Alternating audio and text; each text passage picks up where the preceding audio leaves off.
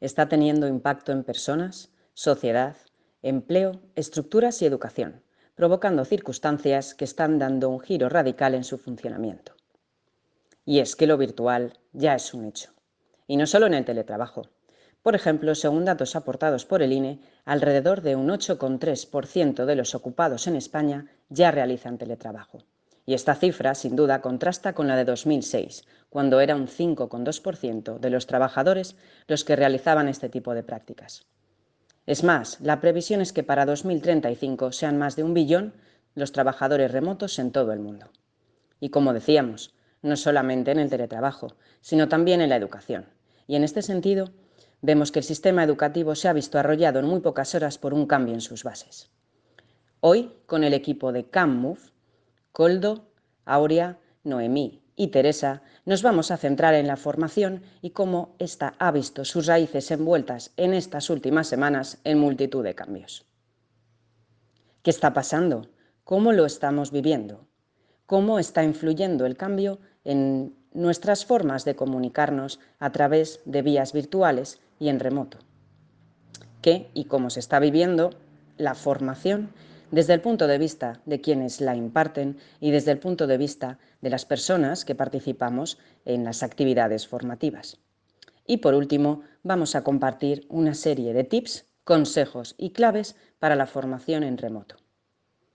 CamMove deja que el movimiento defina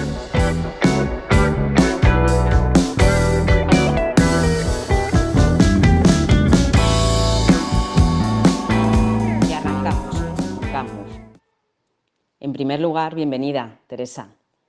Nos gustaría que para empezar compartieras con nosotros qué situaciones estás encontrando en estas últimas semanas y cómo las estás afrontando.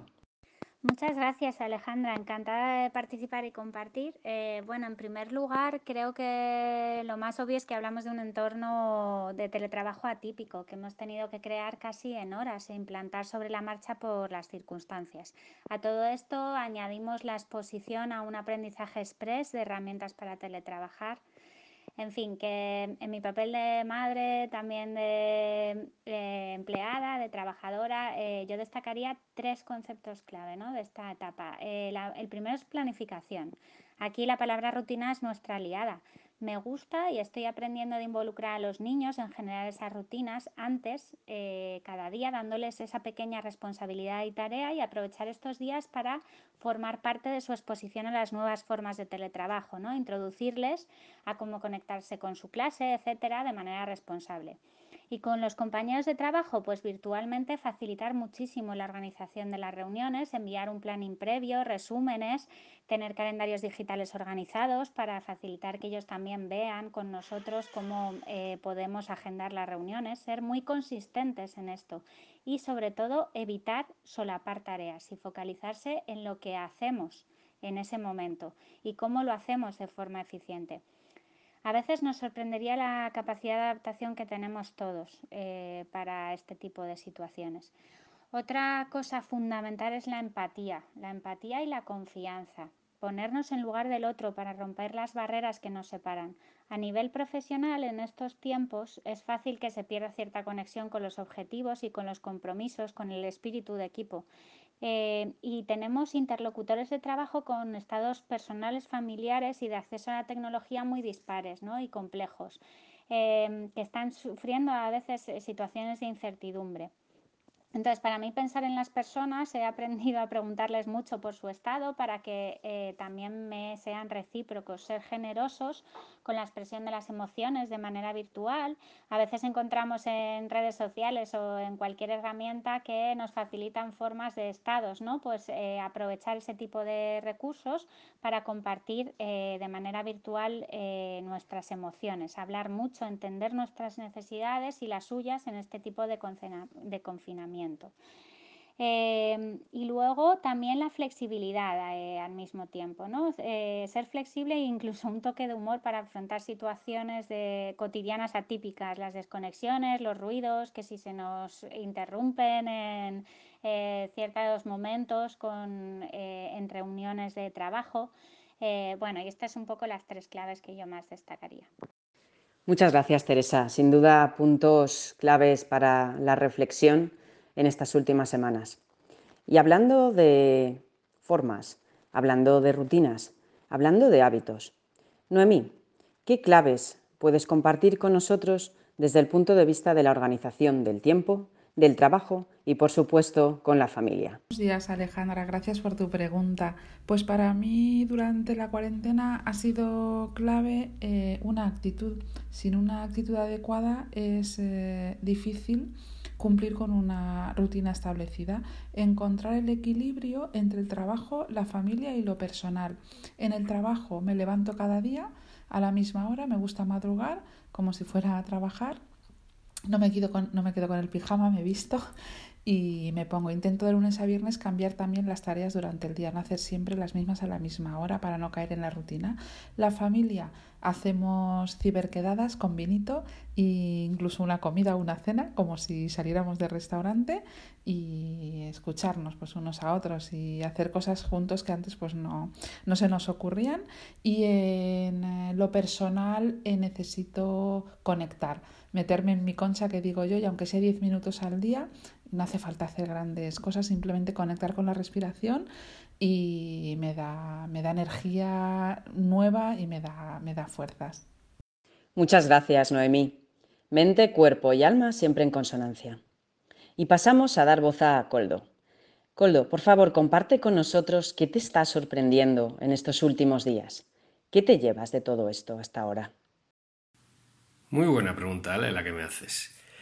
Mira, te voy a responder apoyándome en dos de mis pasiones, el coaching y la historia. Como coach éramos ricos y no lo sabíamos. Y aunque algunos lo, lo intuyéramos o lo teníamos presente, que éramos los privilegiados por no haber vivido guerras, pandemias y demás, eh, ahora lo estamos aterrizando y lo estamos viviendo en nuestras carnes. ¿no? Entonces sí que estoy viendo un cambio en la gente, en proyectarse a futuro, en, más en el hacer que en el tener, ¿no? y eso me parece muy positivo y es la primera, el primer paso hacia una transformación. Y como amante de la historia, toda pandemia, toda época de desastres ha venido luego acompañada de, un renacer, de una transformación. Y creo que en este momento se están viendo las miserias de nuestro sistema, los puntos débiles y, y cómo la gente se está proyectando hacia otras necesidades. Coldo, aportación personal, profesional y sobre todo desde tus pasiones. Muchas gracias. Pasamos ahora al reto de la formación en virtual, de la formación en remoto. Aurea, ¿qué retos estás encontrando en este sentido? ¿Qué tips, consejos y buenas prácticas podrías compartir con nosotros para hacer de las formaciones en remoto y virtuales la mejor de las experiencias? Hola Alejandra, ¿qué tal? Pues mira, los retos a los que nos enfrentamos no son solamente los propios de la tecnología, también nos pone a prueba aspectos como nuestra flexibilidad para irnos adaptando a los imprevistos que surjan, tanto del propio domicilio como el de las personas que nos acompañan en la reunión. Otro reto sería la comunicación, ya que tenemos que tener una buena dicción, acompañarla de una comunicación no verbal, uso de mensajes concretos y claros. Otro sería la capacidad de concentración, que esta requiere de un plus. ¿Por qué? Porque los imprevistos que puedan surgir o la calidad de la conexión pues requiere de ello y además porque al no estar físicamente en el propio lugar del encuentro, el ambiente no te envuelve y el esfuerzo está en no convertirte en un espectador, que es el riesgo que tiene la pantalla. Entre las cosas que pueden ayudar a esto sería cuidar mucho el espacio en el que se va a desarrollar la conexión, pactando espacios y tiempos con los convivientes, por ejemplo, utilizar auriculares para focalizar el audio, dejar la cámara abierta para estar presente te puede obligar a estar atento, aunque sea simplemente por la mirada del otro, silenciar el móvil, no tener abiertas otras conversaciones por otros canales o tomar notas, silenciar los micros, el fondo y la luz que tengamos para que se nos vea, porque el fondo además puede tener reflejos molestos o decorados estridentes que distraigan. Para las reuniones ayuda a tener preparado un pre-word, definir bien con qué finalidad nos vamos a reunir. Puede haber pequeñas conexiones express para resolver cuestiones más ágiles y otras más largas, no más de hora y media diría yo, para profundizar en los temas. El moderador juega un papel importantísimo, medir el tiempo, ofrecer la palabra. Y para las formaciones, yo diría que hay que buscar contenidos que inviten a la participación y dinámicas grupales. Hay plataformas para hacer videoconferencias que permiten hacer divisiones grupales y esto ayuda a cambiar de escenarios virtualmente, lo cual también motiva bastante. Ayuda a mantener la atención, desde luego. En general, viene bien establecer unas normas al principio del encuentro, como por ejemplo el modo de pedir la palabra, recordar silenciar micros, acordar el uso del chat si es que se va a utilizar y cómo.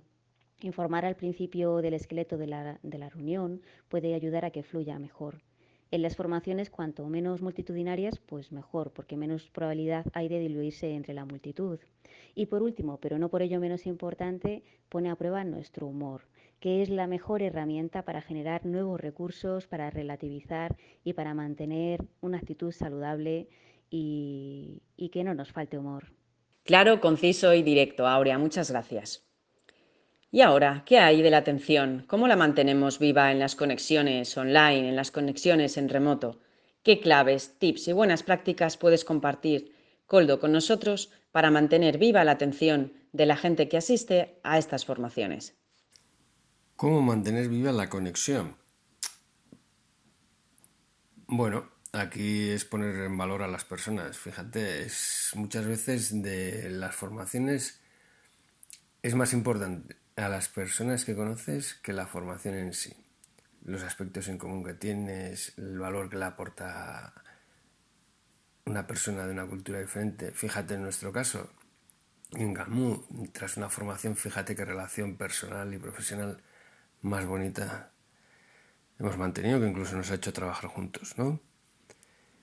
Aquí es muy importante pedir, dar feedback, mantener a la gente activa, esos grupos de personas pues que tengan un sentimiento y un sentimiento de pertenencia a una comunidad.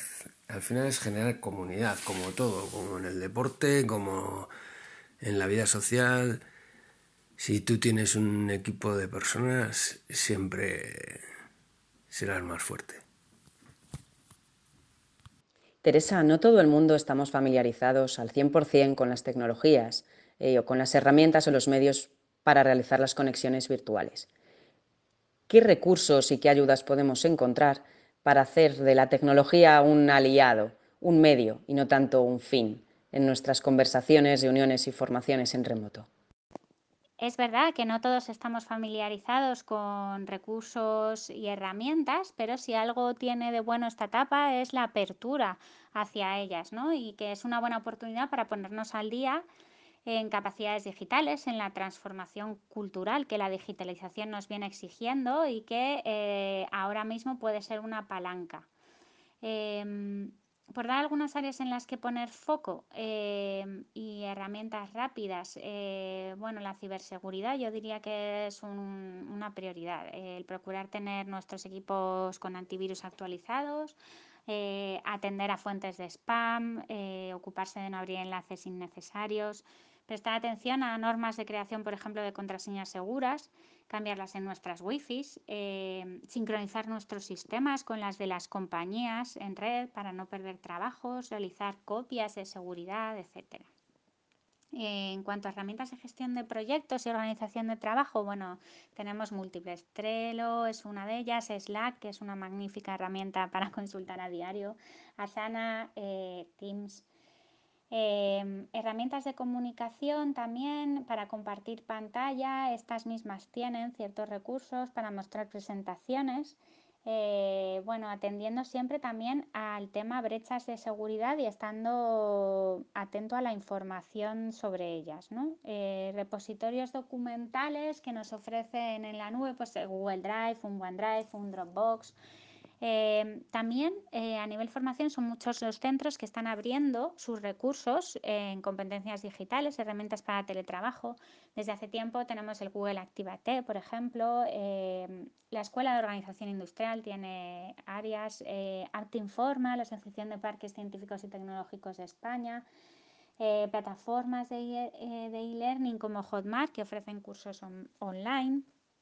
Eh, son infinidad de recursos que, eh, y de oportunidades para descubrir. si nos gustaría ahora que compartieras con nosotros cómo estás viviendo estas últimas semanas desde el punto de vista personal, cómo lo compatibilizas con tus quehaceres diarios y, en definitiva, eh, ¿qué podrías aconsejarnos, qué tips o claves podrías darnos eh, para que estos días fueran lo más llevaderos posibles? Em, nos hemos enfrentado efectivamente a muchos miedos, a muchas dificultades y los niños eh, sienten todo eso más allá de las palabras.